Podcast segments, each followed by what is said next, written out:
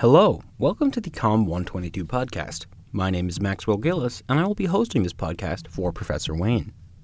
We begin our first episode on the media industry and its relationship with the society we live in. We first introduce media industries as a cultural industry. What does that mean? It means media, whether they are news media, entertainment media, or internet media, create culture. More precisely, it means media produce and reinforce mainstream cultures. They shape and adapt to the dominant ideology. You probably have heard a lot about how media products define our contemporary culture and values. It's true that to some extent, media content determines what is right and wrong, what is desirable and what is not, what is cool and what is out of fashion. Here's an example. Try searching hashtag avocado toast on Instagram. You will find tens of thousands of pictures of smashed avocado toast.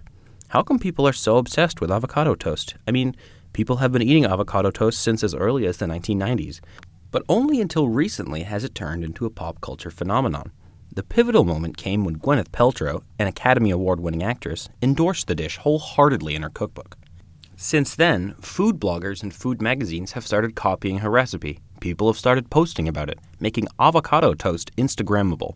In other words, media platforms and media personnel, as part of a cultural industry, have created the popular culture surrounding avocado toast. If you want to learn more about this intriguing history between media and avocado toast, read the Washington Post article Professor Wayne has uploaded. Here is another example. What is your view on legalizing marijuana? You may support or oppose it, but the popular sentiment in the state of Massachusetts is generally supportive. According to a poll done by the WBEZ and UMass Amherst in 2016, over 50% of the public supports marijuana legalization. Did you know that in 1988, only 24% of Americans came out in supporting the legalization?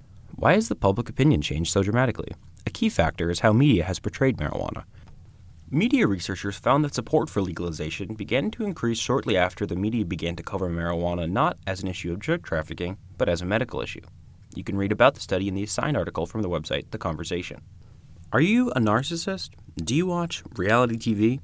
This may sound like a loaded question, but give me a moment to explain.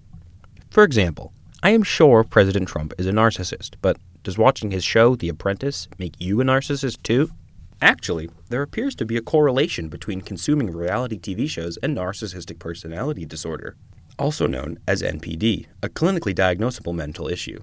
Of course, correlation does not mean causation, but you will find many great thinkers blaming entertainment media and celebrity culture for creating the egocentric me culture.